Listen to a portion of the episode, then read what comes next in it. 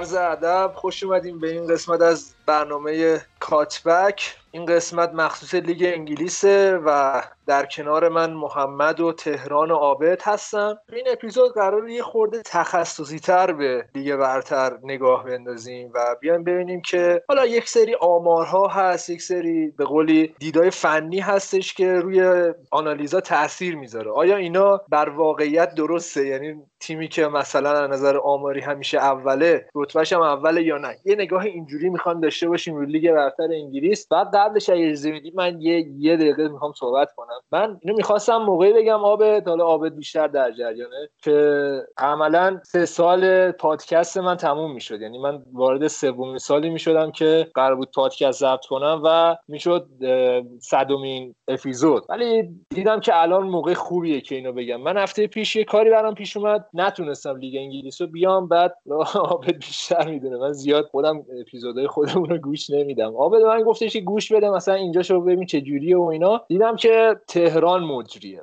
برای من خیلی جالب بود. یاد اون روزی افتادم که با بچه ها من بودم نوید بود و فرهاد بود. این تیم رو تشکیل دادیم بعد پارسا اضافه شد و چرا فکر نمی کردم به اینجا برسه که یه تیم قوی باشه توی خود انگلیس. بچه ها همه مشالله محمد عابد که صابخونن اینجا ولی طرف توی اسپانیا هم هستن بچه ها که کارشون رو دارن انجام میدن و یه با استعداد جوانای با استعداد و عشق فوتبال. و من خیلی خوشحال کننده بود واقعا. یه حالت خوبی پیدا کردم که خواستم در میون بذارم با همه. بریم آقا بریم سراغ خود برنامه و ببینیم چه جوری قضیه. آبد سلام چه خبر؟ یه حرفی چیزی داری بگو. سلام خیلی مخلصم همی جان. حالا اول همین پیرو و حرفات قطعا برای ما همین شکل بوده. اصلا بزرگترین آورده ای که داشته در وهله اول دوستی با شماست. اینکه این ارتباط به این شکل به وجود اومده از سه قاره مختلف. هیچ چیزی غیر از فوتبال نمی‌تونست که این ارتباط رو شکل بده و این خیلی زیباست. و من واقعا خوشحالم. امیدوارم که حالا سه سال و صد اپیزود حالا امیدوارم به حداقل هزار برسیم که به نظر من با این انگیزه و این شکل کار دور از دسترس هم نیست. دمت گرم. خدا نکنه دیگه. داره کم کم حرفام تموم میشه. من دیگه هزار تا دیگه فکر کنم آخرش بیام فقط همینجوری یه چیزی بگم برم. محمد عرض ادب. سلام علیکم. ببین آرسنال 1100 اپیزود حرف داره. اعلام کن سلام علیکم. سلام. خدمت همه شنونده ها اولا که ممنون که منو راه دادی تو تیمتون تو این مدت. تیم بسیار حالا کسایی که پشت پرده نیستن تیم بسیار خلاق و غیر ایرانی هست. خیلی همفکری توشه خیلی حال می‌کنم باشون آره خوشحالم. خودت چطوری همین و تهران هم اینجا با ماست. تهران حال چطوره؟ خوبی؟ خوبم ممنون امیر جون. خوبم و ممنون که منو دارم من فکر می‌کنم جدیدترین عضو گروه پا... کاتبک باشم. ولی خب بازم ممنون که منو دارین تو تیمتون. همین خیلی هم عالی. بریم شروع کنیم اپیزود. یه گوش بدیم و بریم سراغ اپیزود.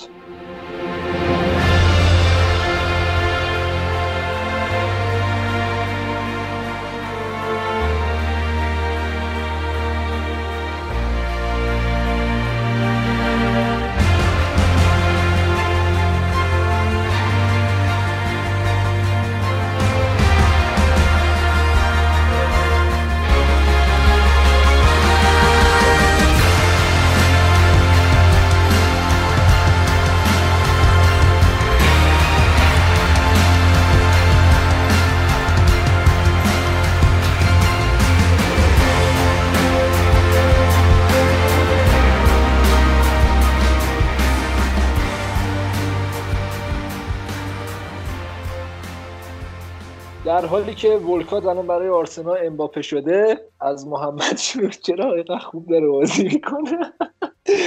از محمد شروع کنیم که استارت کارو بزنه دیگه. خب من قبل اینکه این اپیزود رو شروع کنیم فکر چهار اپیزود قبل می‌خواستیم راجع به تفاوت بین بررسی و تحلیل و آنالیز صحبت کنیم. حس کنم این اپیزود چون که می‌خوایم ریز بشیم تو آمار جاش باشه که بگم. بدون هیچ حرف اضافه بگم که وقتی که می‌خوایم فوتبال رو بررسی بکنیم از سه منظر نگاه می‌کنیم یک نگاه خیلی کلی که همون میشه بررسی که خیلی شاید اکثر آدم های معمولی انجام میدن. کی گل زده کیا فیکسن. مثلا همه آمارهای خیلی سطحی که بگم بررسی. خیلی تابلو بعدی میشه تحلیل که مثلا فنهای حرفه‌ای‌تر فوتبالن مثلا چه می‌دونم الان اگر وینگر راست پا میاد سمت راست می‌خواد در خط وینگر بشه می‌خواد سانتر بکنه. آمارایی که بررسی میشه تعداد شوتاس شوتای on target مثلا درصد مالکیت توپ و چیزایی از این دست. یعنی تا این سر. ولی وقتی که می‌خوایم بگیم آنالیز آنالیز دیگه خیلی عمیق‌تر میشه. آنالیز میره توی چه میگن زوم این زوم اینه. نزدیک نزدیک میشه و دیتاهای کاربردی میده. آمار هم نهایتا اونقدری که همه فکر می‌کنن چیز کاربردی نیست. چون هر آماری چند تا میشه آمار متناقضش رو آورد که اون آمار رو نقل آمار صرفا به مربی یک شمای کلی میده که این بازی یا این بازی کن یا این موقعیت چه برآوردی داشته چه اتفاقاتی افتاده و چه کارهایی میشه واسش کرد. پارامترهایی که توی آنالیز در نظر میگم پارامترهای حرفه‌ای تره مثلا مثل همین XG XA location پاس های دریافتی location پاس های ارسالی از چه جاهای پاس کلیدی رفته تحلیل build-up سرعت build-up تحلیل پاساس اینا چیزایی که تو آنالیز جای می‌گیره. حالا این اپیزود ما می‌خوایم آمارای خیلی عرضم به حضورتون شاید حرفه‌ای تر که منابعمونم Opta و Wyscout حالا زودتر میگم. دیگه مثلا آمارهای کلی رو من سعی می‌کنم اینجا نگم. چون که خیلی هاشو راحت می‌تونید با یه search ساده به دست بیاری اگر موافق باشید شروع بکنیم از آمار تیم ها آمار کلی تیم ها خب در راستای حرفت به نظرم خیلی خوبه که این تفاوت دیدگاه یه مقدار بازتر بشه چون که احساس می‌کنم یه بحثی است بین کسایی که فوتبال رو الان یه مقدار جدیتر دنبال می‌کنن. یک دوگانگی براشون شکل گرفته این که یا صرفا برن سمت آمار یا صرفا فقط به خود بازی نگاه بکنن و برن دنبال نتیجه. و فکر می‌کنم که می‌تونیم باز بکنیم قضیه رو و یه مقدار اون مرز داستان رو بیشتر نشون بدیم. و اینکه خب الان 13 هفته هم گذشته و اطلاعات کاملتری از از, از عمل کرده تیما به نظر من بیا اول از همین خط حمله شروع بکنیم. از اینکه در خلق موقعیت یا در XA یا هر چیزی که خودت سلام می‌دونی از همینجا شروع بکنیم تا حالا بعدا دیگه برسیم به خط دروازه. خیلی هم عالی. من سعی می‌کنم تیمای اول تا سوم اول تا پنجم هر پارامتری و بهترین و بدترینش رو بگم. حالا از آمارای خیلی کلیتر شروع می‌کنیم. هر چی میریم جلوتر آمارا جزئی تر میشه حالا ما هی هم سعی می‌کنیم بسط بدیم که بگیم چرا. بهترین خط حمله لیگ خب لیورپول 27 چلسی 26 ساوثهمپتون و تاتنهام و لستر 24 و متاسفانه ته ته جدول شفلد که 5 تا گل که قعرنشین برنلی 6 تا متاسفانه وستبروم اندازه آرسنال گل زده به 10 تا. و فولامی که این همه ما ازش انتقاد کردیم دوازده, دوازده تا گل زده. یعنی آرسنال در خط حمله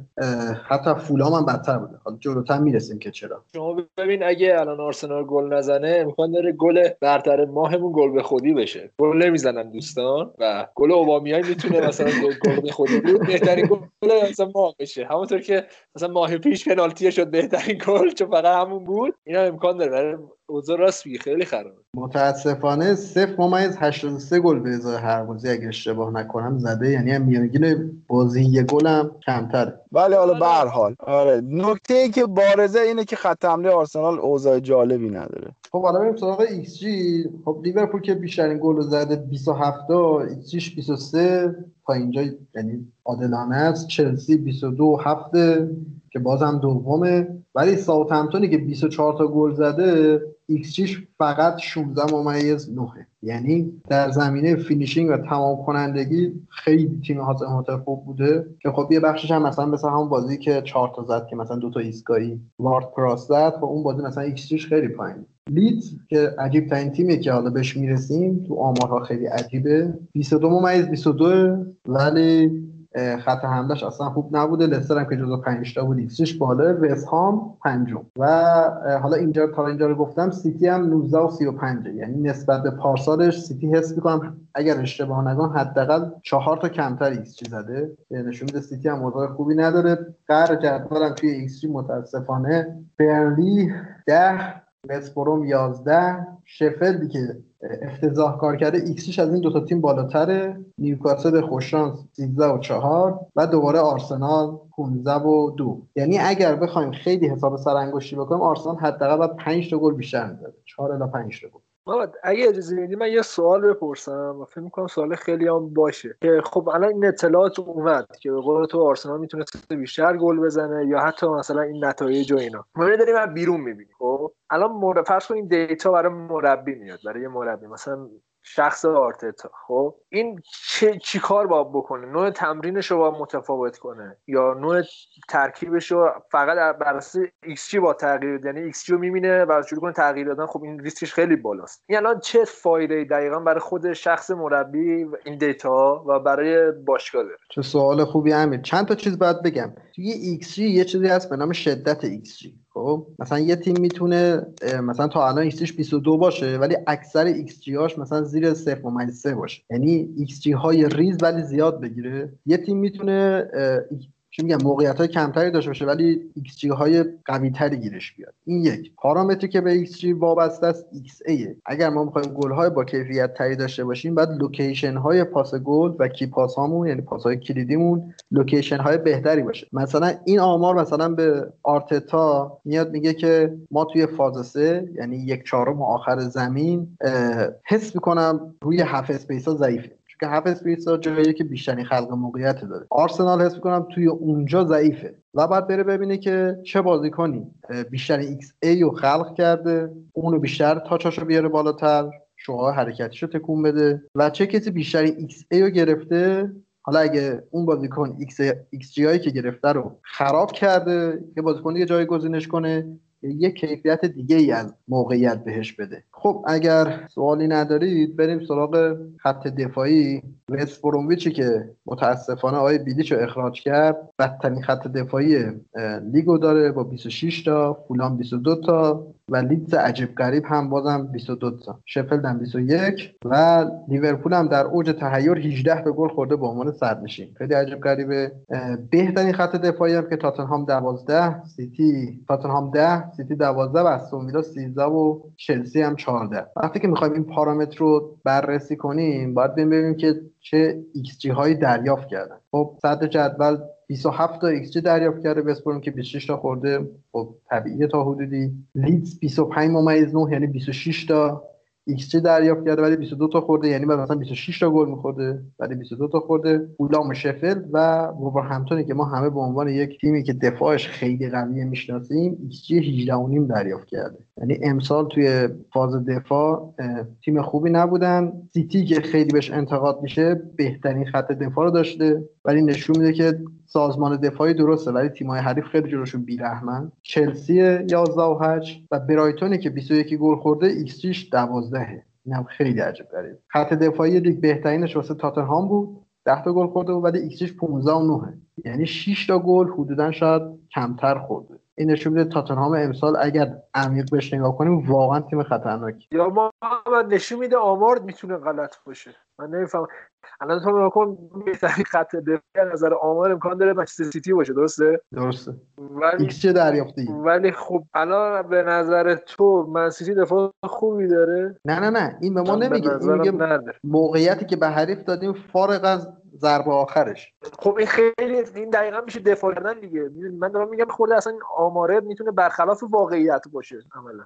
آخه فوتبال که صفر و یک نیست که بخوایم. ربات که نیستن که بخوایم دقیقا بگیم اینجوریه که. خیلی گلا وار توش هستیده خیلی وقتا بازیکن از لحاظ روحی روانی چیزا. ما فقط یه شمای کلی بدیم که چی شده تا الان. و اینه اینکه چه تیمی بهتره چه تیمی بدتره خیلی ادعای بزرگیه من من فکر می‌کنم یکم این سیر این آمارم مهمه. صرفا به نظر من میانگین چیز خوبی نمی‌تونه باشه ملاک خوبی. اگه می‌شد این سیرش رو بررسی کرد که به مرور این آمار چقدر تغییر کرده شاید کمک بیشتری می‌کرد. الان هم امین میگه همین اتفاقا سیتی توی چهار بازی آخرش فقط یه گل خورده. اونم دیروز جلوی وستبروم که خیلی گل فانی بود اتفاقا. اصلا اون توپ هیچ جوری نباید می‌رفت تو گل ولی خب رفت دیگه. یعنی می‌تونست چهار تا بازی پشت سر هم کلین شیت بکنه و این تاثیر ولی اینم نباید در نظر گرفت که چهار تا بازی آخرش مثلا سه تاش با تیم‌های پایین جدولی بوده. حالا یه دونش با منچستر بوده که یعنی اونم می‌تونست کلین شیت بکنه. واسه همین دارم میگم این رونده. یا مثلا تاتنهام. تاتنهام در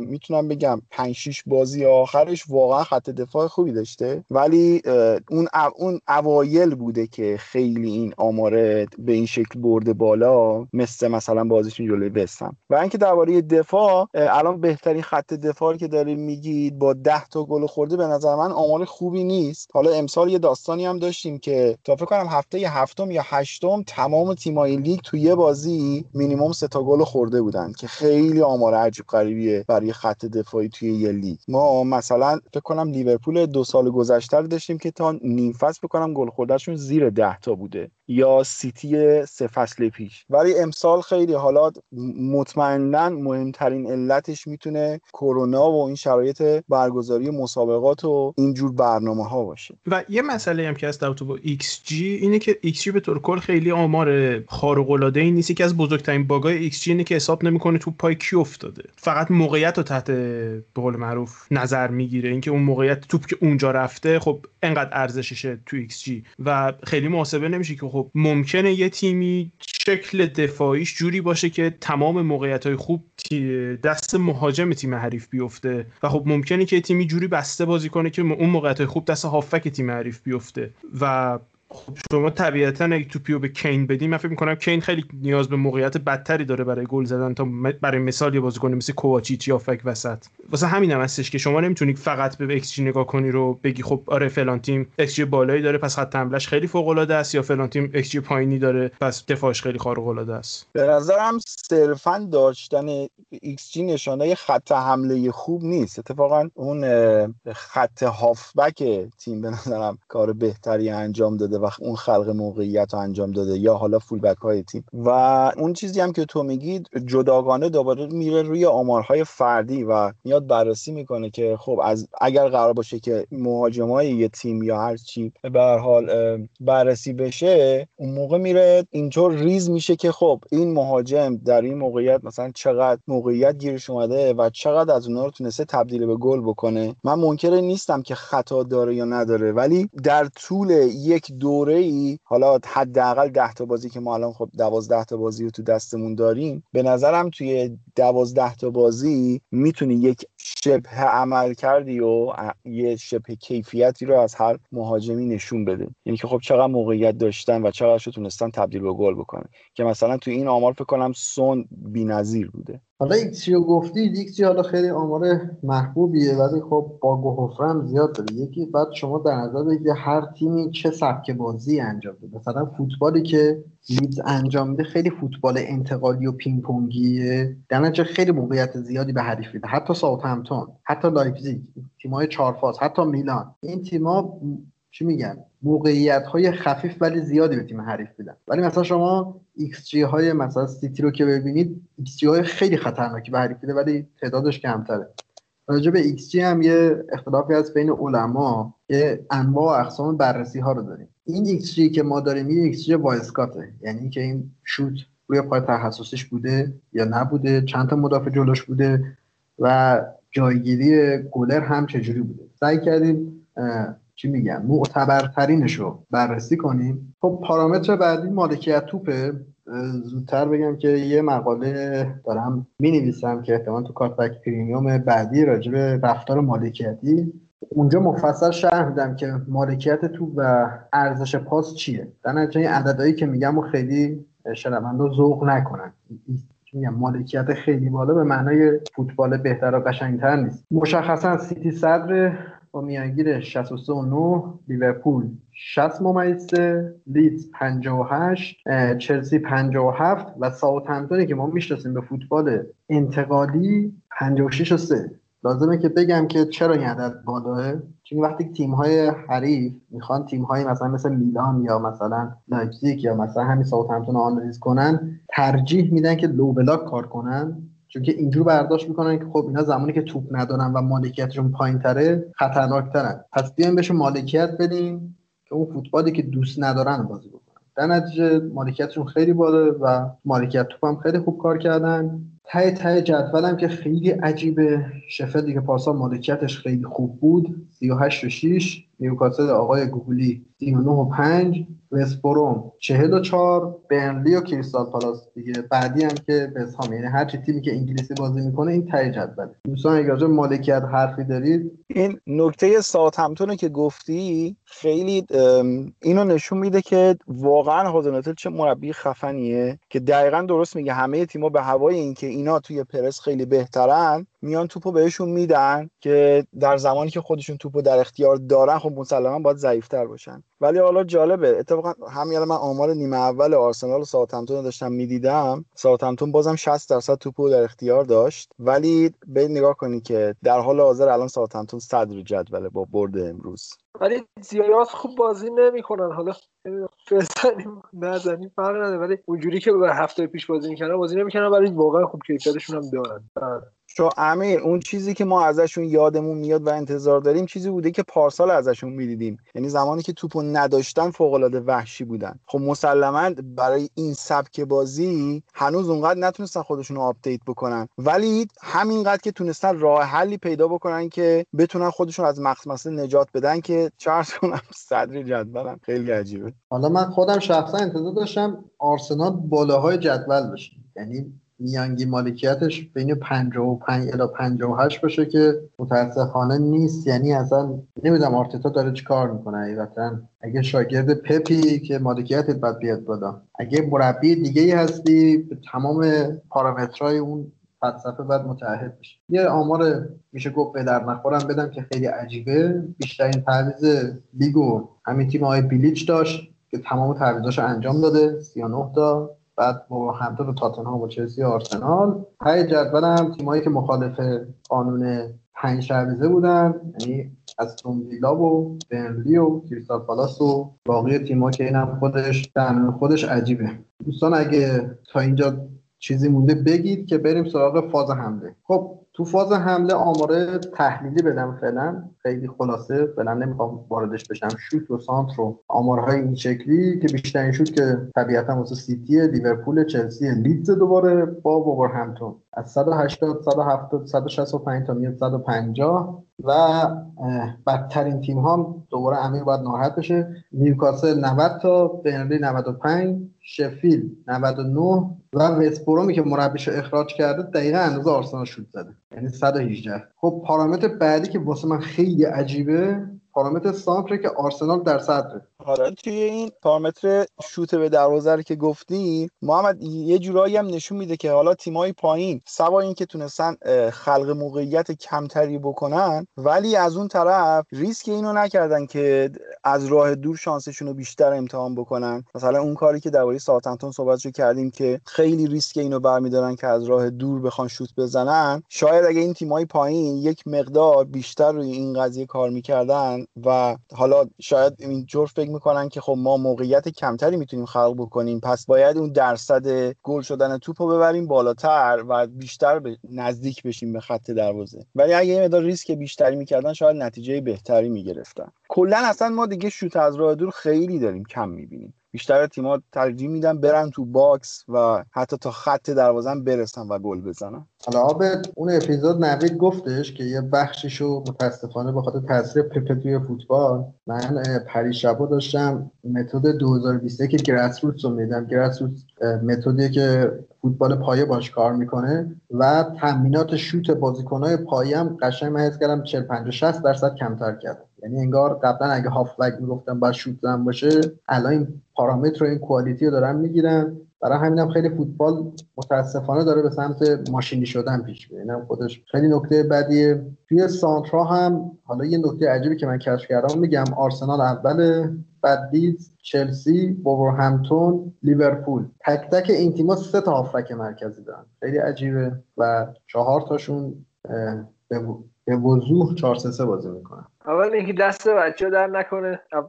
بابت اینکه اولیم تو این قضیه. من سوالی که دارم اینه که هست آمارش ببینیم که چند درصد موفق بوده. یعنی آقا موفق به نه که گل زده بشه. که آقا مثلا چه می‌دونم سانتی که ارسال شده روی سر بازیکن اومده یا روی پای بازیکن اومده. چون من درست یادم نمیاد که مثلا یه بازی مثلا این چه سانترای خوبی.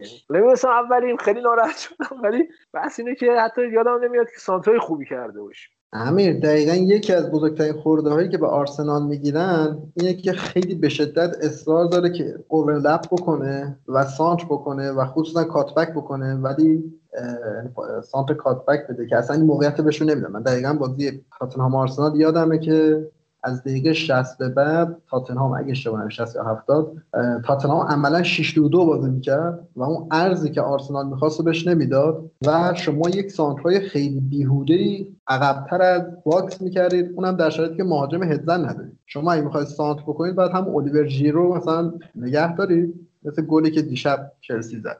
گفتیم ما اینا رو. کسی گوش نمیده محمد خب آمار خیلی حماسی آرسنال رو گفتیم. بریم سراغ اون آمار که خیلی عجیبه. کمترین سانتر لیگو ساوثهمپتون داره و یکی از بیشترین شوتا رو داشت که نشون میده که اینا کاملا متمرکزن روی مرکز و هفت استیت یعنی گوشه ها رو عملا باش کاری ندارن.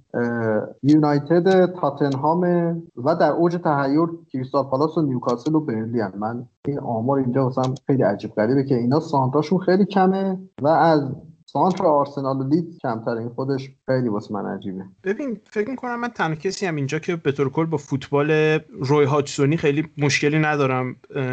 شاید دلیلش این باشه که خب تیمای ولی انگلیس همیشه واسه من جذاب بودن و این باعث شده که خب تا حدی متوجه بشم چرا این سری تیم‌ها مجبورن که به اون شکل ضد فوتبال بازی کنن فقط برای اینکه بالا بمونن. چیزی که من یادم از تیمایی که اینطوری بازی می‌کردن اینی که معمولا یک مهاجمی دارن که حداقلش اینه که توپو می‌تونه پایین بیاره واسه توپ دوم. و چیزی که من متوجه نمیشم در رابطه با آرسنال آرتتا اینه که خب دوست داری سانتر بکنی بکن. ولی رو سر لاکازت لاکازت تو فرانسه هم خوبت نمی‌زد. تو لیون موقعی که بود خوبت نمی‌زد. چه برسه به الان که سنش بالاتر رفته و فکر می‌کنم بعضش هم اضافه شده از موقعی که تو لیون بود و آرسنال تیم کوتاهی داره و این این اصرار به سانتر کردن اینکه آرتتا میاد بعد از بازی با تاتنهام به من میگه که ما به من که نمیگه همه میگه. ما تو این بازی 34 تا سانتر کردیم پس بازی موفقی بوده این چیزا باعث میشه که من یه شک کنم به اینکه این آدم ها یا جدی گرفته اصلا کارشو یا ما رو جدی گرفته به طور کل یا نمی‌فهمم. من تا ندیدم تیمی که مهاجم کوتاه داره همچین آماری رو بیاد با افتخار بگه. حالا تهران خوب شد گفتی یا؟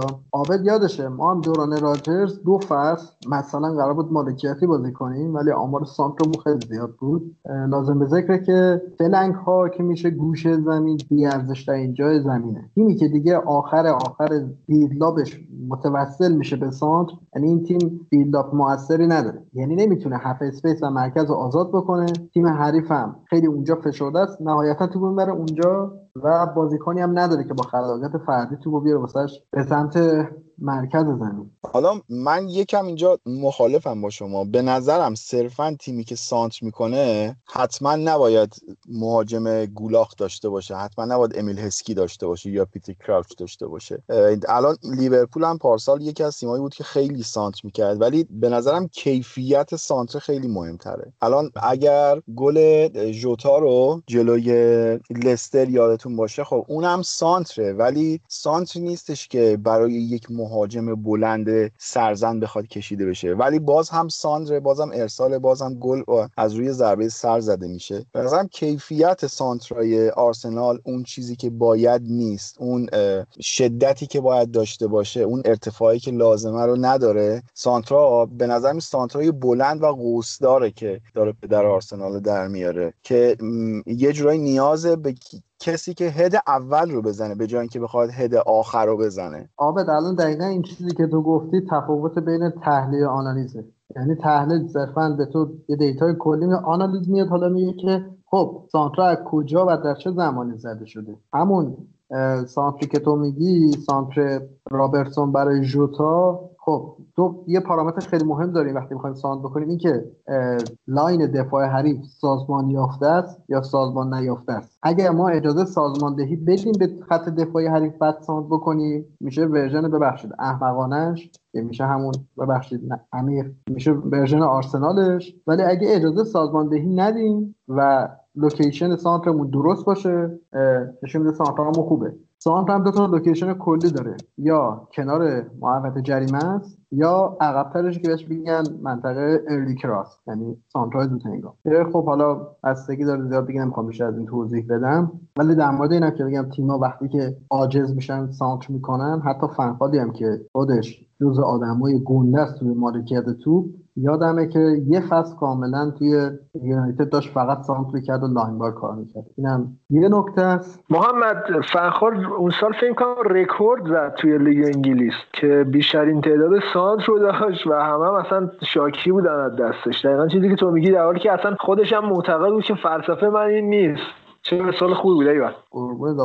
اتفاقا الان گفتید اما یونایتد 99 هم خیلی بکام و گیگز سانتر میکشیدن ولی خط حملهشون یورک و اندی کول بودن. آره در آخر هم بگم که می‌تونید مثل سیتی که 99 امتیاز فکر کنم گرفت سانت زیاد بکنید ولی سانت دقیق با کیفیت باشه واسه آگیرو یعنی لزوما تعریف سانت این نیست که با قرص بلندی. این هم باید در نظر بگیرید. خب پارامتر بعدی پارامتر دوئل های فردی تو فاز حمله است که همون میشه دریبلینگ در اوج تهیر و همتون منسیتیه که مشخصه این هم بازیکن تکنیکی داره و فولام بالاتر از لیورپول و کریستال پالاس آقای عزیز اینا پنج تیم اولن. چیزی که خیلی واسه من حداقل مهمه اینه که دیشبم نوشتم فکر کنم تو توییترم. اینه که نونو هر وقت گیر می‌کنه خیلی خوب میاره رو خلاقیت فردی. یعنی یا میده نتو دریب می‌کنه آداما دریب می‌کنه سابقا جوتا دریب می‌کنه الان سمدو هم خوب دریب می‌کنه حتی میاد میده به نوس شوت بزنه اونم خلاقیت فردیه. این نکته خیلی مهمه که مربی وقتی که مسترسل میشن گیر می‌کنن چیکار می‌کنن؟ و ته ته این جدولم که برنلی قابل پیش بینی نیوکاسل شفلد وستهام که چهار تا تیمی که کاملا فوتبال انگلیسی بازی می‌کنن و پنج 16 همین تیم یعنی پنجمین تیمی که ما اینجا داریم که خیلی هم عجیب هست یونایتد. یونایتدی که میشه گفت تا بازیکن تکنیکی جلوی برونو داره ولی آمار دیبلینگش انقدر پایین یعنی رشبورد و مارسیال استون ویلا چندمه؟ استون ویلا هشتم 331 دیدیم فکر می‌کنم 300 و 300 تاش مال گیزیشه اون یکیش هم زدن بچه ها دیگه زحمتش کشیدن.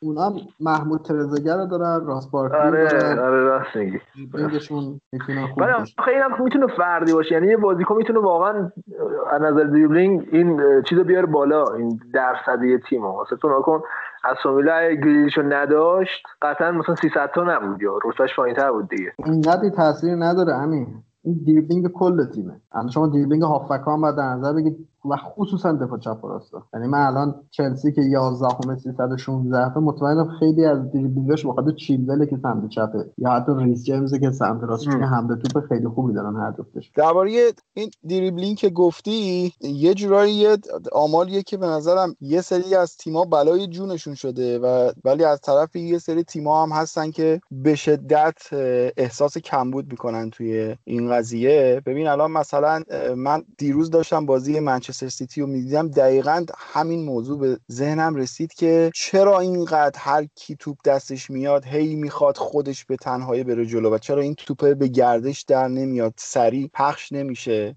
و می‌تونم بگم جز تیماییه که بلای جونشون شده. ولی از اون طرف به قول تو تیم مثل وولورهمپتون که الان بیشترین تعداد دریبل داره فکر کنم به خاطر نوع بازیشونه. و این دریبلینگ هم به کمکشون اومده. همونطوری که بازی دیشب هم دیدیم هم گل اولشون به چلسی هم گل دوم اون حرکت فوق العاده پدرو نتو از روی همین خلاقیت فردی به کمکشون اومده. ولی به نظرم تیمی که بالای جدوله مثل لیورپول سیتی یا چلسی که تیما الان دیگه جلوشون بیشتر میرن تو لاک دفاعی نیاز داره که توپو سریعتر بچرخونه. خلاقیت فردیه خیلی مهمه ولی اون نوع استفادهش به نظرم یه مقدار توی سیتی بیش از اندازه است.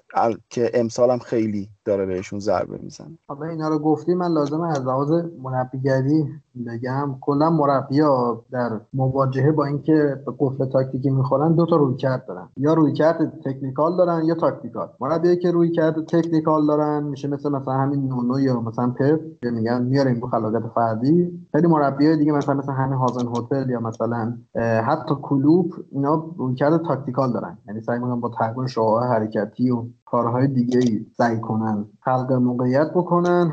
خب بریم سراغ پارامتر بعدی که خیلی واسه خودم جذاب بود. اینکه لمس توپ های توی محوطه جریمه. یه لیورپول 300 تا اول استون ویلا سیتی لیدز چلسی و مجبورم بگم ششم آرسنال. که کاملا توی متناقضی از نظر من آرسنال. آماراش آمارهای بعضی وقتا آمارهای تیم مالکانه رو میده یه جایی آمارهای تیم long ball رو میده. ته جدولم برنلی 138 هم رده به همه یعنی هم آمار با نیوکاسل، وستبروم، فولام و تاتنهام صدرنشین با 180 تا لمس تو محوطه جریمه. یعنی تاتنهام 120 تا لمس توپ توی محوطه جریمه لیورپول کمتر داره. ولی مشترکاً صد چیزی که میشه فهمید اینه که تیمایی که حالا اگه ویلا رو فاکتور بگیریم لیورپول سیتی لیدز چلسی و حتی برایتون تیمایی که سبک فوتبالشون مالکیتیه و مالکیت توپ بالایی هم دارن. ولی وقتی که یه تیمایی مثلا مثل استون ویلا رو اینجا می‌بینیم 288 تاچ تو محوطه جریمه که خیلی آمار بالاییه خیلی عجیبه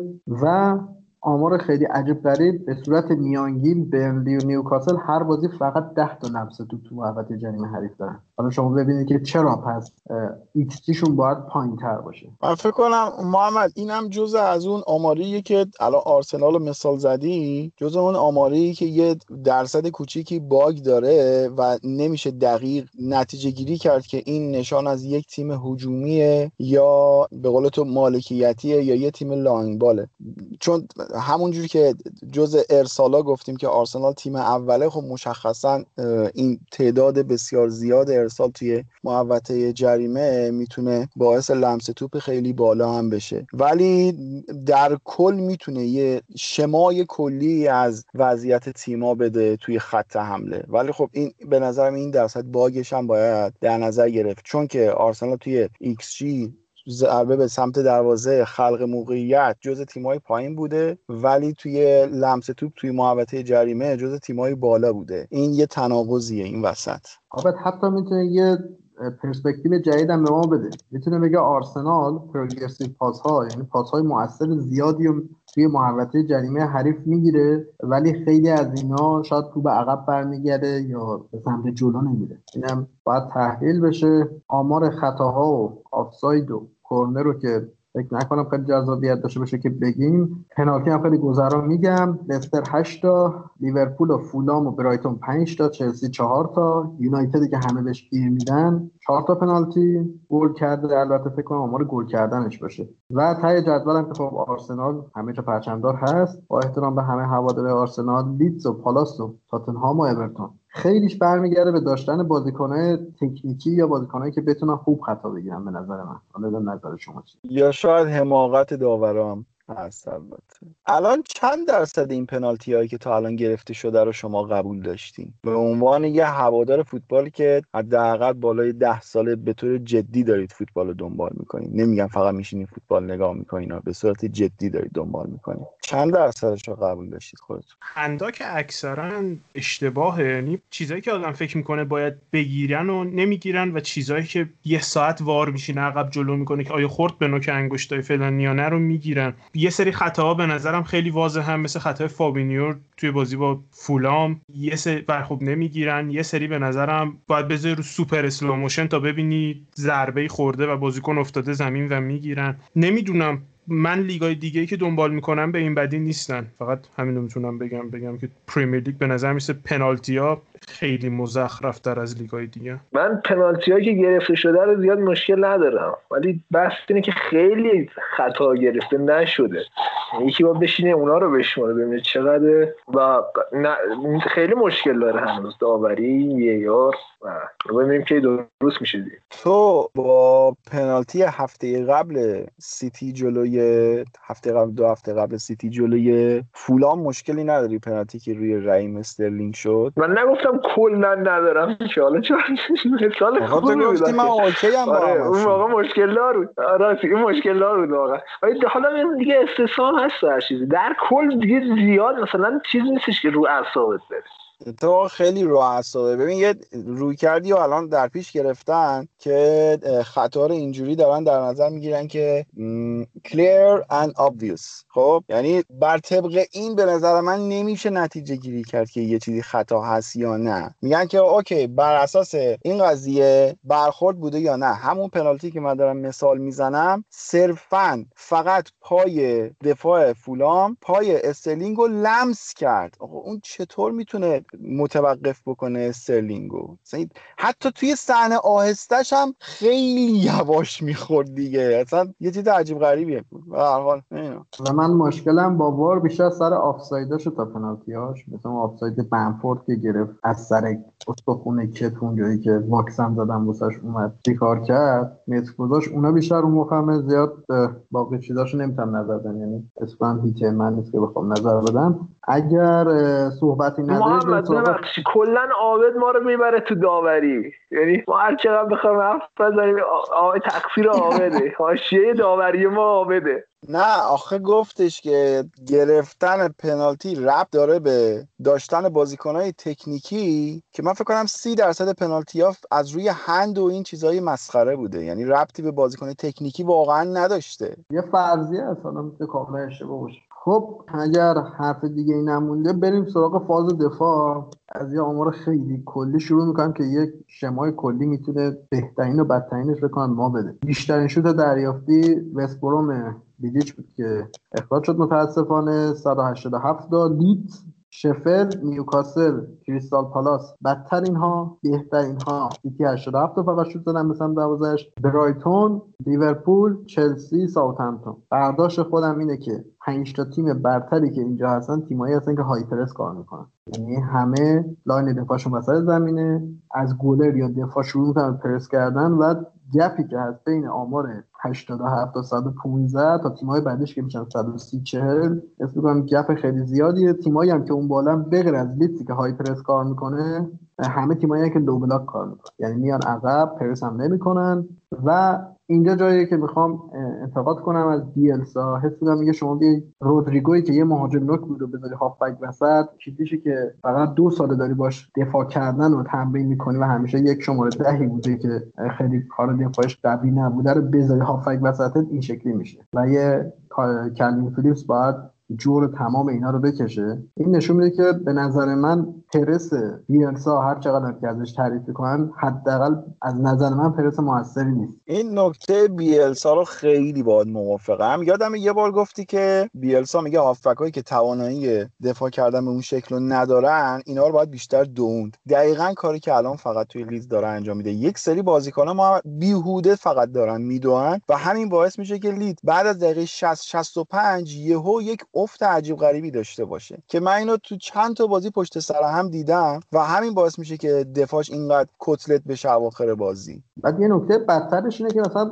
خیلی بازی ها مثلا میاد هلدر کاستایی که وینگر رو می‌ذاره هافبک وسط. درسته که اون وسط زمین به شما خلاقیت فردی مثلا مثل بازی با سیتی. ولی این بازیکن شما وقتی که که هافک وسط میزه تو فلسفه مالکیتی که باید توی انتقال ها توی پرسپوردوید و اسپرینت بزنید انفجاری کار کنید یه چیز از نام ورک ریت رفتن هم گفتم نرخ دویدن. این ورک ریت باید بالا باشه و باید بازیکن داشته باشه که 90 دقیقه حتی اگر 120 دقیقه بتونه با یک سرعت مناسبی بدوه. و نه حتی رافینیایی که جدید اومده که وینگر بازی می‌کنه به نظرم ورک ریت نداره هلدر کاستا نداره هریسون بد نیست. کلیش work rate ش خوبه ولی اکشن دفاعی موفقی به شما اونقدر شاید نده هرچند که تو آمار خیلی خوبه. حس می‌کنم یه bug ه. یعنی حس می‌کنم یه بازیکن advance تر اون وسط می‌خواد که تکل هم واسهشون بزنه. من به طور کل فکر می‌کنم تابستون لیدز خیلی تابستون خوبی به نظر میومد بازیکنایی که خریدن من خودم دو سه تاشون رو چون آشنایی دورا دور داشتم احساس می‌کردم مثلا کوخ یا لورنته بازیکنای کمی نیستن. و من فکر می‌کردم که خب خیلی خوبه خیلی business خوبی انجام دادن که رودریگوی که پارسال توی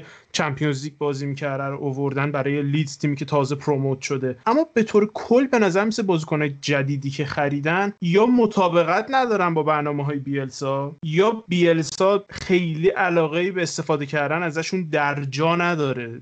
نمی‌دونم متوجه میشین منظورم و یا نه. من فکر می‌کردم این بازیکنها لیدز رو تبدیل به یه تیم خیلی بهتر می‌کنن. اما من فکر می‌کنم لیدز هنوز داره سوار بازیکنهای قدیمش جلو میاد. مثل کلوین فیلیپس و اینا. البته من اینو باید موافقم خیلی خرید کردن و یه مقدار حتی خطرناک بود به نظر من. ولی تهران اینم در نظر بگید کوخ خیلی سوتی داده ولی همین هم بازی قبلی مصدوم شد و رفت. اصلا دفاع لیدز کاملا به هم ریخته. یعنی فکر کن که اگه این نباشه چه افتضاحیه. درباره روجیگو هم به نظر من روجیگو تا الان عالی بوده. همین الان هم گلش هم زده به نیوکاسل. به نظر من خیلی بازیکن خوبی بوده. خرید موفقی بوده. خب رودریگو تو فاز حمله آره من نمی‌تونم از ازش انتقاد بکنم. ولی تو فاز دفاع اصلا هوش دفاعی نداره. راجب کوخ و لورنت گفتی تهران اینا دفاع وسطن. یه هافبک من حس می‌کنم یه بازیکنی که یه خود هوش دفاعی داشته باشه رو می‌تونن اضافه کنن. حالا نمی‌دونم شاید من اشتباه دارم می‌کنم. خب پارامتر بعدی که داریم دفنسیو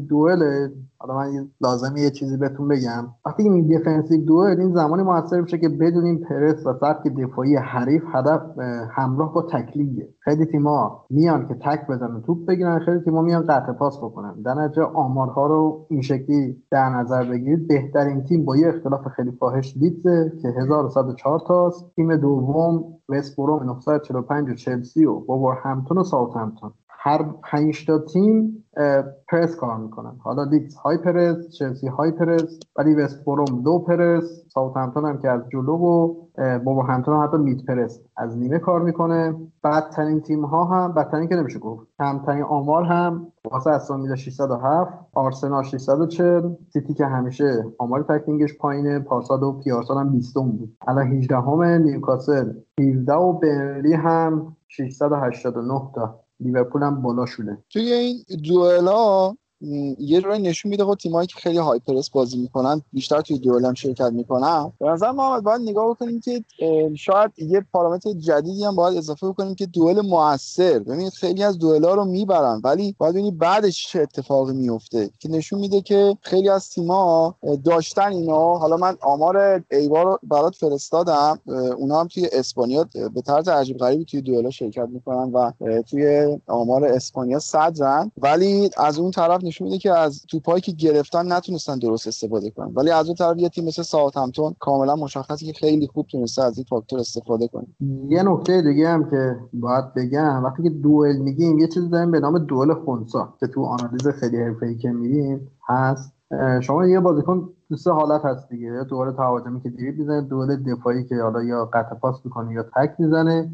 یه هنری باید داشته باشه بازیکن که نه بذارن دریبش بزنه نه دریب بزنه. که مثلا انگولو کانتوی که همه می‌شناسیم نابغه است این زمینه. مثلا آمار دوئل های کلی مثلا کانتو شما می‌بینید مثلا 80 درصد موفق 20 درصد شاید خونسا میگم مثلا 10 درصد خونسا 10 درصد موفق. یعنی این توانایی داره که شاید ازش رد نشه یا رد نشه ولی اجازه هم نمیده که کسی ازش رد بشه. این هم خیلی نکته مهمیه.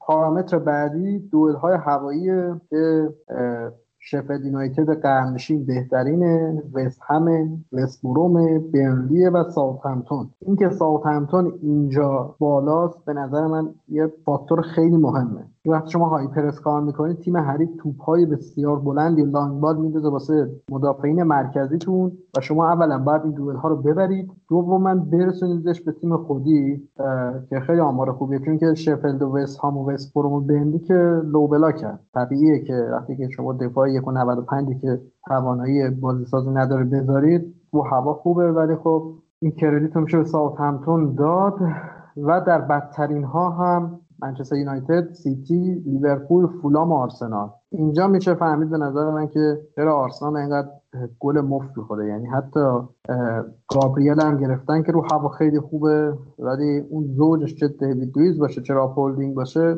متاسفانه پاشنه آشیل محسوب میشه. حالا تو این دوئلای هوایی که گفتی محمد کاشکی دوئلای بازیکن‌ها رو هم می‌شد بگی که کدوم بازیکن‌ها بیشترین دوئلای هوایی موفق داشتن که کورتزوما به طرز عجیب غریبی تو این زمین خوبه. یه صحنه دیشب توی بازی اون توپی که زد به تیر دروازه صحنه آهسته رو داشت نشون می‌داد. کورتزوما یک اختلاف فاحشی داشت با بقیه بازیکن‌ها وقتی که پریده بود که چقدر این بازیکن میپره. از اون طرف توماس توشک هم به نظرم جز این بازیکناست که خیلی توی آمارای هوایی خوبه واقعا. حالا آمارای هوایی فردی هم بگم. مکبرنی شفلد دوچه که همین رسامی که آبد گفت کارد بین که در بین اینا خیلی عجب غریبه کریس بود و فورلانگ وستبروم. نکته مهمش اینه که چند درصد دود هواییشون موفقه. این پارامتر درستی به نظر من. دیگر اینا 75 درصد بولی 74 هری مگوار 72 و کورتزومایی که آبد گفت 71 ممیز 88 یعنی حس می‌کنم که هر چقدر که بازی با پاش ضعیف زمر بازی با سرش فکر می‌کنم خوبه. خب بریم سراغ توپایی که از دست دادن تعداد توپی که از دست دادن. وست اول ساوثهمپتون چهار فاز دقت پاسش پایینه دوم. در اوج تهیر چلسی لیدز و همتون بیشترین پاس ها رو از دست دادن. و کمترین تیمایی هم که پاس اشتباه دادن یعنی توپ لو دادن از ویلا سیتی که قابل پیش بینیه نیوکاسل و کریستال پالاس عجیبه و آرسنال.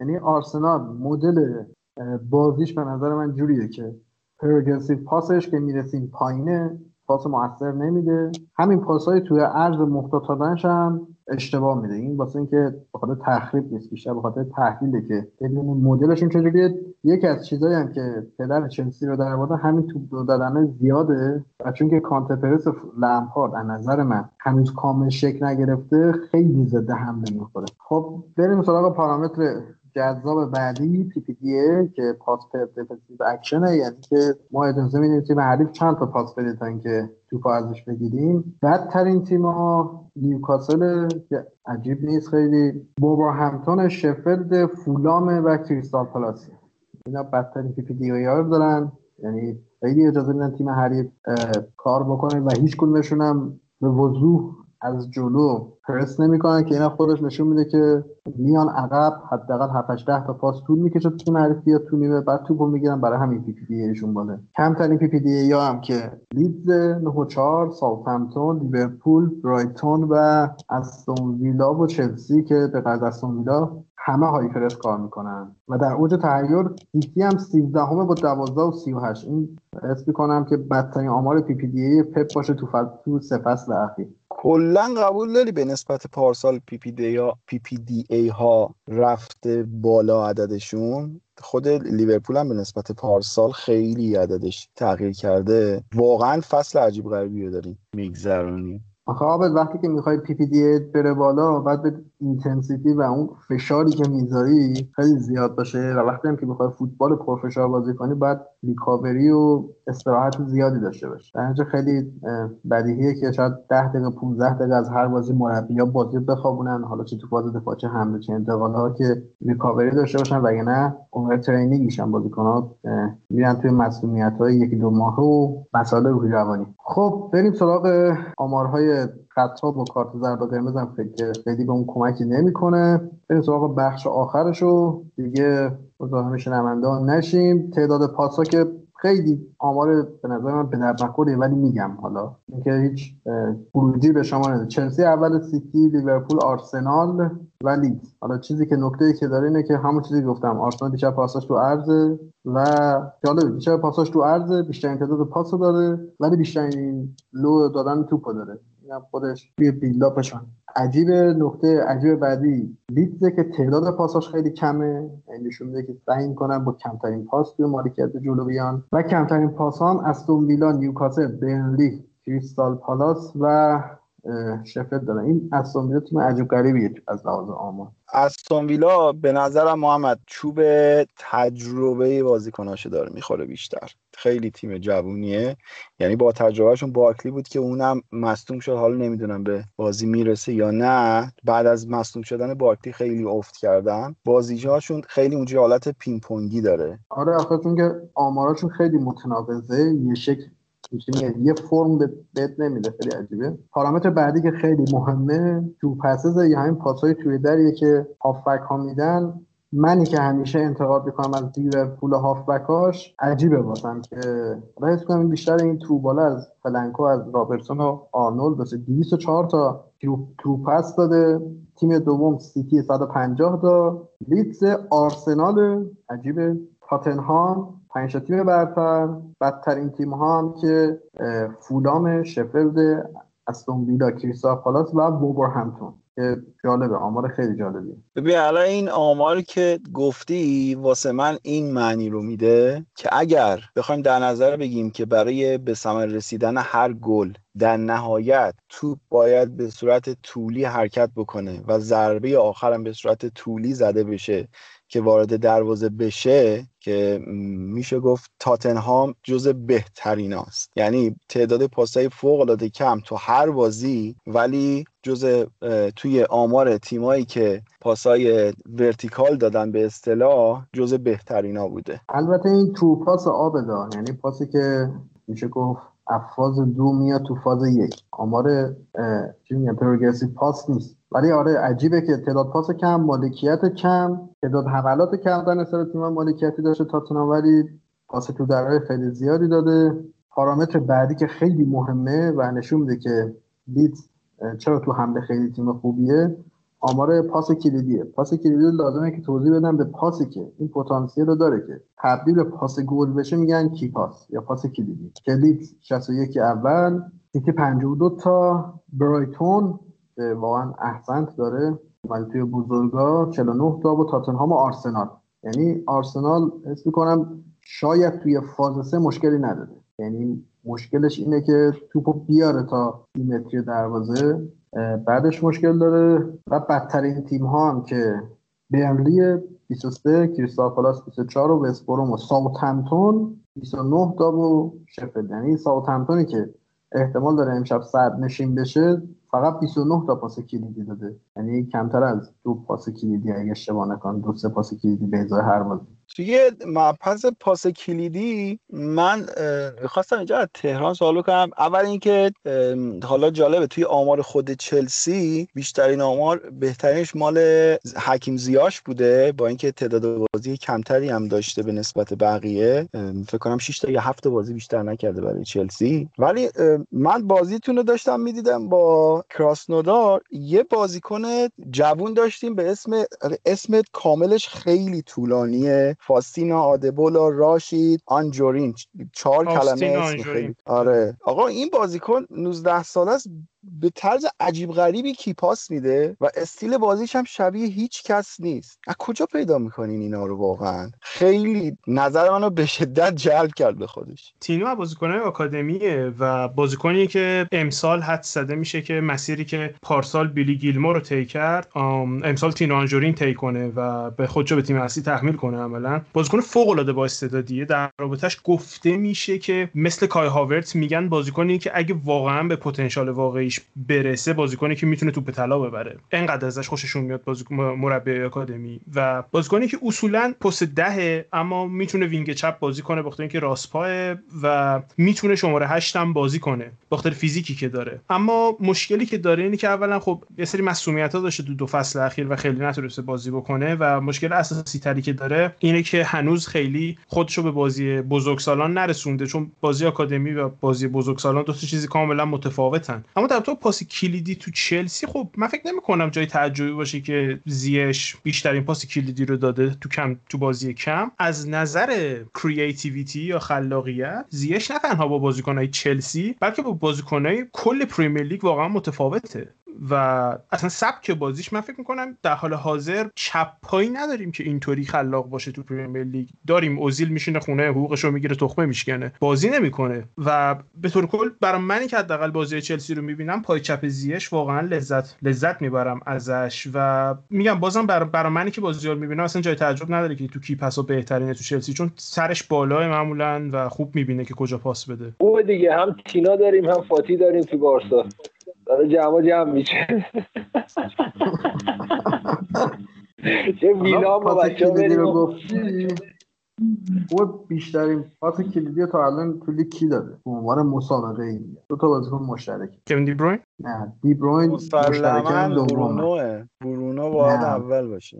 برونو هم مشترکاً با دی بروین دومه. محمد گریلیش نی؟ احسن دو امتیاز مثبت. جک گریلیش میرم مهره بخداریم با جک هریسون لیت اینا 14 تا کی پاس دادن؟ برونو و دیبروین 13 تا و هریکین دوست داشتنی عزیز دلها. بازیکن فداکار که نماد یک انسان و یک فوتبالیست خوبه. چقدر شعاری حرف زدم. دوازده تا داده و خدا حفظش کنه. خب بریم سراغ پارامتر بعدی که لانگ پسسه. من یه توضیح بدم که این که خودش توضیح داده این میکس بین long ball و long pass ه. یعنی میکس بین long ball و square pass میشه دارن یعنی چه پاسی که flank to flank میره گوشه به گوشه میره چه پاسی که از مثلا دفاع میندازه واسه مهاجم. و در اوج تحیر لیورپول 685 تا long passes داشت. یادمه که یکی دو فصل پیش نوعی هم میگفتش که نگاه کن لیورپول هم همش long ball بازی می‌کنه. حالا که مقایسه تیم خودش با کلوپ و لیورپول بگذرد به عنوان لیورپولی کاری ندارم. تیم بعدی برنلی همتون لیدز و چلسی. سه تا این تیم ها مشخصا مالکیتی بازی می‌کنن و این بالا هم خیلی عجیبه. و کمترین لانگ پس تیم واسه پدر لانگ بال فوتبال دنیا آقای روی هایسونه که واقعا تناقض بیداد می‌کنه که فوتبال انگلیسی بازی می‌کنه ولی کمترین لانگ پس و لانگ بال داره. بعد یونایتد آرسنال فولهام و باز هم از ویلای عجیب غریب. محمد درباره لانگ بال این به نظرم جزو آمارهاییه که نه نشان از ضعف داره نه نشان از برتری. خیلی چیز عجیب غریبیه. هیچ جوره نمیشه قضاوتش کرد. یعنی واقعا این جزء چیزهایی که باید بره تو تحلیل به نظرم. احسن. مثلا به عنوان مثال خود لیورپول وقتی که گیر می‌کنه تو امید می‌داد. حالا این فصل خیلی کم داد می‌داد به رابرتسون و آرنولد مینداختن برای فیرمینو و صلاح و مانه و دفاع چپ حریف. اون توپو برمیگردن می‌رسید به هافبک های ما. یعنی یه جورایی یک build-up خیلی عجیب غریبی بود از سمت لیورپول که تحلیلش به قول تو باید یه خود تحلیل عمیقتری باشه. بیشترین پاسا تو یک سوم دفاعی حریف و فاز سه build-up. لیورپول اول. و چلسی و سیتی و لیدز و لستر که نشون از پیشرفت راجرز میده بهترین تیم ها هم لازمه که بگم آرسنال هم یه ذره تفاوت داره با لستر یعنی عجیبه نمی‌دونم والا. توپو میارن توی محوطه جریمه و نمی‌دونم خواهد چیکار کنن. کمترین توپ ها که آوردن توی یک سوم دقیقا همون تیمایی که کمترین تاچ رو توی محوطه جریمه حریف داشتن دیگه. نیوکاسل و کریستال پالاس و بنلی و استون ویلا و شفل. محمد حالا چون آبدم سوال پرسید تش حتما صحبت کنیم. آره نمی‌دونم تعیین آمارات هست یا نه که چقدر میشه به اینا واقعا اعتماد کرد و اون نتیجه گیری آخرم حسن بوره ها؟ که این آمارا آیا با رتبه ها یا جایی که تیما قرار دارن یکیه یکی نیست؟ چقدر میشه بهشون استناد کرد و چقدر میشه حتی ازشون استفاده کرد؟ حالا می‌تونم همینجا بگم امیر. این آمارات نهایتا چی میگن؟ یه تصویر ذهنی میدن به مربی. شما مثلا یه ریکاوری ران یا اینکه یه بازیکن میاد یه کانال پاس طولی رو میبنه اصلا تو آمار نمیاد. ولی خب تاثیرگذاری بازیکن یا مثلا یه تیم رو نشون میده. یه مثلا همون ایران توی جام جهانی با کیروش آماراش خیلی متناقض بود. ولی وقتی بازی رو می‌دیدی نه یه تیم خیلی سالید دفندر تیم خیلی با دفاع خیلی قوی مستحکمیه که اصلا نیاز به آمار نداره. کلا فوتبال هم بخواید آماری بررسی کنید نظر من خیلی زشت میشه. که میریم تو فاز استاتستیک و آماری که این دو تا پاس بیشتر داد این سه ضربه توپ کار کرده این اصلا واسه نتیجه گیری خوب نیست. فقط در حدی که بدونید خوبه به با منم اضافه بکنم به حرفت که از نظر من شخص من فقط اینکه بیشتر یه نگاهی میده به آینده. اینکه این تیما با این روندی که تا الان داشتن اگر همین شکل ادامه پیدا بکنه باز هم همین نتایج رو میده یا نه. بالاخره وقتی که حرف از برنامه ریزی میشه همیشه احتمال جزء فاکتور فاکتورهاییه که خیلی زیاد بهش بها داده میشه هرچند که احتمال باشه. ولی چیزی که تا الان داره نشون میده اینه که تیمای پایین جدول اگر اون جای جدول هستن به نظرم به غیر از برایتون بقیهشون سزاوار اون جایگاه هستن. و اگه بخواد ادامه پیدا بکنه تغییر توی جایگاهشون ایجاد نمیشه. این نظر شخص منه. ولی توی صدر جدول ممکن اوضاع یه مقدار فرق بهترین نوع به نظر من چیزی هم اضافه کنم نوع مقایسه آماری اینه که یه تیمو با مثلا یه بازه زمانی دیگهش مقایسه مثلا سیتی رو بیاید با مثلا سیتی پارسال تو همین مقطع یا سیتی که دو فصل پیش مقایسه کنید آقا ما نسبت به استایلمون این آمارهامون چند درصد پایین بالا شده؟ ما این چیزی که میگی از نظر علمی هم ما ثابت شده است که بهتره. مثلا تو می‌خوای تورم رو در نظر بگیری خیلی میگن بهتره که تورم رو با سال قبلش در نظر بگیری. یا مثلا یه آبی بکنی که آره با به مقایسه کنی. تا اینکه خود آ رو فقط بیای بررسی کنی یا مثلا آ رو توی بازی کوتاهتری بررسی کنی. همین چیزی که میگی توی فوتبال هم دقیقا همینه و درسته. یه نکته دیگه هم که اضافه بکنم مثلا همین های پرس هم زمین تا آسمون فرق دارن. یعنی های پرس 4 3 لیورپول و چلسی که دقیقا یکیه نوع عملکردش و نوع اجرایی کردن زمین تا آسمون فرق داره. یعنی که شما بخواید مقایسه هم بکنید کاملا کار اشتباهی. یعنی فوتبال 4 هم حتی نمی‌تونید با هم دیگه نظر من مقایسه کنید. بگذاریم بریم سراغ آمار بعدی. پروگرسیو پاس پاسهای موثر. یه توضیح خیلی کوچیک بدم. خیلی سریع بگم. انواع پاس داریم. پاس رو عقب پاس در عرض. اینا پاسهای خونسا و منفی محسوب میشن. پاس مورب پاس یعنی با زاویه 45 درجه 30 45 درجه. اسکوئر پاس پاسی که بلند مثلا از یه هاف اسپیس سمت راست میره به فلنک سمت چپ و تو بال و کیپاس و اینا. این پاس های آخری که گفتم همش موثر حساب شد یعنی رو به جلو. حالا برای اینکه اورید باشه مثلا تیم 5 متر بیاد جلو. بهترین تیم توی این قضیه که من خودم کشتم که لمپارد مربی خوبیه و فلسفه خوبی داره چلسی 1144 تا. خیلی تیمش تشویق می‌کنه به رو به جلو بازی کردن خیلی کار ترکیب می‌کنن دوست دارم این کارو لیورپول سیتی لیدز آقای بیهسا که همیشه بالای عجیبی حس پایینه و برایتون. و بدترین تیم ها که میشه گفت فوتبال خونسا دارن بدترین که نه. کمترین تیم ها از ویلا 635 شما حساب کنید با 1144 چلسی یعنی دقیقا نصف نیوکاسل برنلی کریستال پالاس شفل غیر از استون ویلا همه فوتبال انگلیسی بازی می‌کنن. ببین یه چیزی گفتی؟ من فقط یه چیزی می‌خوام پیش بندازم اپیزود بعدی دربارش بحث بکنیم. اینی که گفتی لمپارد یه جورایی داره به من ثابت میشه که لمپارد بیش از اندازه به اینکه چه مهره ای داره وابسته است. و اگر یه یه پا از اون مهره اگر کم بشه به شدت به مشکل می‌خوره. حالا این بره برای بحث اپیزود بعدی نمی‌خوام کشش بدم اینجا داستانا. حالا تو من بحث فوق العاده یابدی بشه حتما بحث توی هر فلسفه پیچیده بازیکنان خاصی می‌خواد به نظر من. یه چیزی که خیلی عجیبه تاتنهامه که 12 وسطه اینا هم 811 تا پاس موثر دادن و اینقدر با تعداد پاسای کم اینقدر موثرن. پروگرسیو ران هم که همین پارامتر میشه توی دویدن سیتی اول 333 تا و چلسی دوم و همتون و برایتون و لیورپول کفش و کمتریناش بندی با یه اختلاف فاحش 86 تا. بعدی تاتنهام. که هفت هم سر تاتنهام. نیوکاسل کریستال پالاس و وستهام که این ستان فوتبال انگلیسی بازی می‌کنن. با بینلی علت این که حالا میشه گفت تاتنهام اینجاست به خاطر اون میتملاک و اون فوتبال منفعلی که توی فاز دفاع دارن. و اینم لزوما بد نیست. تاتنهام تیمیه که توی فاز دفاع استراحت می‌کنه. توی ضد حمله یعنی انتقال از دفاع به حمله و توی حمله به شدت انفجاری بود و تحرک داشته باشه که حالا جاش نیست وقتی می‌خوان تقسیم انرژی بکنیم ما باید توان حوازی و بیهوازیمون رو دو نرم و انفجاریمون رو تقسیم کنیم که توی چه فازهایی می‌خوایم بدریم در نتیجه این آمار واسه تاتنهام خیلی آمار میشه گفت بدی نیست. آخرین آماری هم که بدم که خیلی مهمه پی پی دی اگینسته یعنی اینکه ما چند تا پاس می‌تونیم توپو نگه داشت نگه داریم. یعنی که چقدر می‌تونیم توپو نگه داشته باشیم که هم مخالف PPDA سیتی 21 و 8 لیورپول چلسی آرسنال و لیدز. خیلی عجیبه. یعنی آرسنال توپ هم زیاد نگه میداره. ولی اون برندگی رو شاید نداره. بدترین تیم هم توی build-up که نیوکاسل و وستبروم و کریستال پالاس و ویلا و لستر. لستر هم خیلی عجیبه که ما راجرز رو به عنوان مربی مالکیتی می‌شناسیم ولی نهایتا دوازده تا پاس حوالی پاسشونه که محل توپ ازشون بگیره. آرسنال رو فکر کنم یه جورایی تیمایی که میان جلوش بازی می‌کنن مالکیت توپو پرت می‌کنن تو صورتشون بهشون میدن.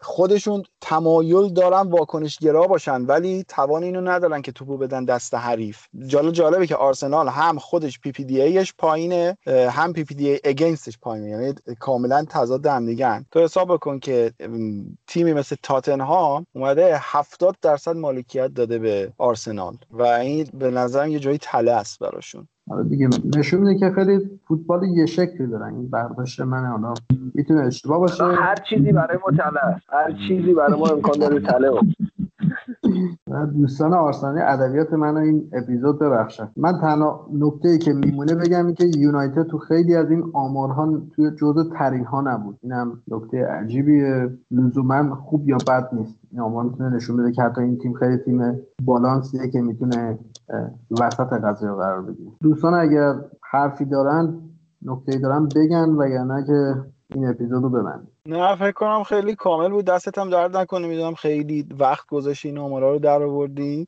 من نه من صحبت خاصی ندارم. بازم میگیم اینا چیزی نیستش که نه بشه بهش استناد کرد نه بشه از روش تصمیم گیری کرد. فقط خواستیم یک دریچه جدیدی باز بکنیم یک زاویه نگاه دیگه ای هم داشته باشید به اینکه بازی چطور داره پیش میره. احتمالا یه همچین اپیزودی ما بعد از نیم فصل هم خواهیم داشت. حالا خودتون می‌تونی بعدا قیاس بکنید که چقدر این شرایط تغییر کرده یا مونده. به هر حال مرسی که گوش دادین. از من خداحافظ. تران جان حرفی چیزی.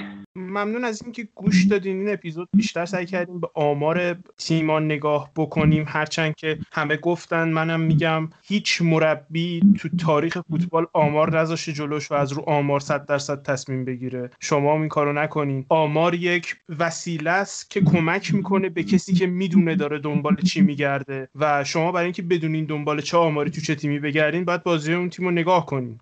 برای همینم هستش که صرفا تیمایی که دنبال می‌کنین و این آماراشون رو به دقت گوش کنین و نگاه کنین خیلی کمکتون می‌کنه بهتر متوجه شین چرا فلان تیم این کارو می‌کنه یا چرا اون کارو می‌کنه. به طور کل ممنون از اینکه گوش دادین و امیدوارم که هفته بعد با مباحثی دیگه و مباحثی جدید در خدمتتون باشیم اگه زنده بودیم. دمت گرم. محمد جان شما حرفی چیزی نداری. هم کشیدی دمت گرم. اطلاعاتت.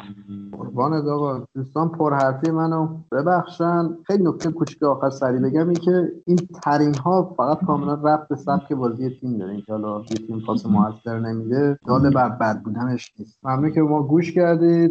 و حرف خاصی ندارم. خیلی خوب خیلی ممنون که تا اینجا ما گوش دادین. من یه توضیح بدم. ببینید دوستان بعضی از هفته ها لیگ حتی لیگ برتر انگلیس حالا بقیه لیگا که جای خود دارد نمیشه واقعا تحلیلی کرد. یعنی بازی ها مثلا بعد کرونا خیلی از هفته اینجوری شده که بازی جوری نیستش که بیایم ما همه که وقت شما رو بگیریم رو هم که نکته خاصی نگیم و بریم فقط اپیزود ضبط کرده باشیم. برای همین سعی کردیم که به جای که بیایم هفته اخیر انگلیس رو بررسی کنیم بیام یه نوع دیگه نگاه داشته باشیم به لیگ برتر انگلیس و از این به بعد هم شاید برنامه این باشه. یعنی بعضی از هفته ها امکان داره که همچین اتفاقاتی بیفته و ما بریم سراغ یک سری پرونده های دیگه یا حتی اپیزود ندیم. اینجوری نیستش که دیگه فقط هفته ای باشه. خیلی ممنون از کامنت ها و نظرات. حالا اکثرا مثبت نقدام هست. ما گوش میدیم حتما و سعی می‌کنیم. تا جای امکان بهش بها بدیم و من حرف دیگه ندارم. السلام طرف منم خدا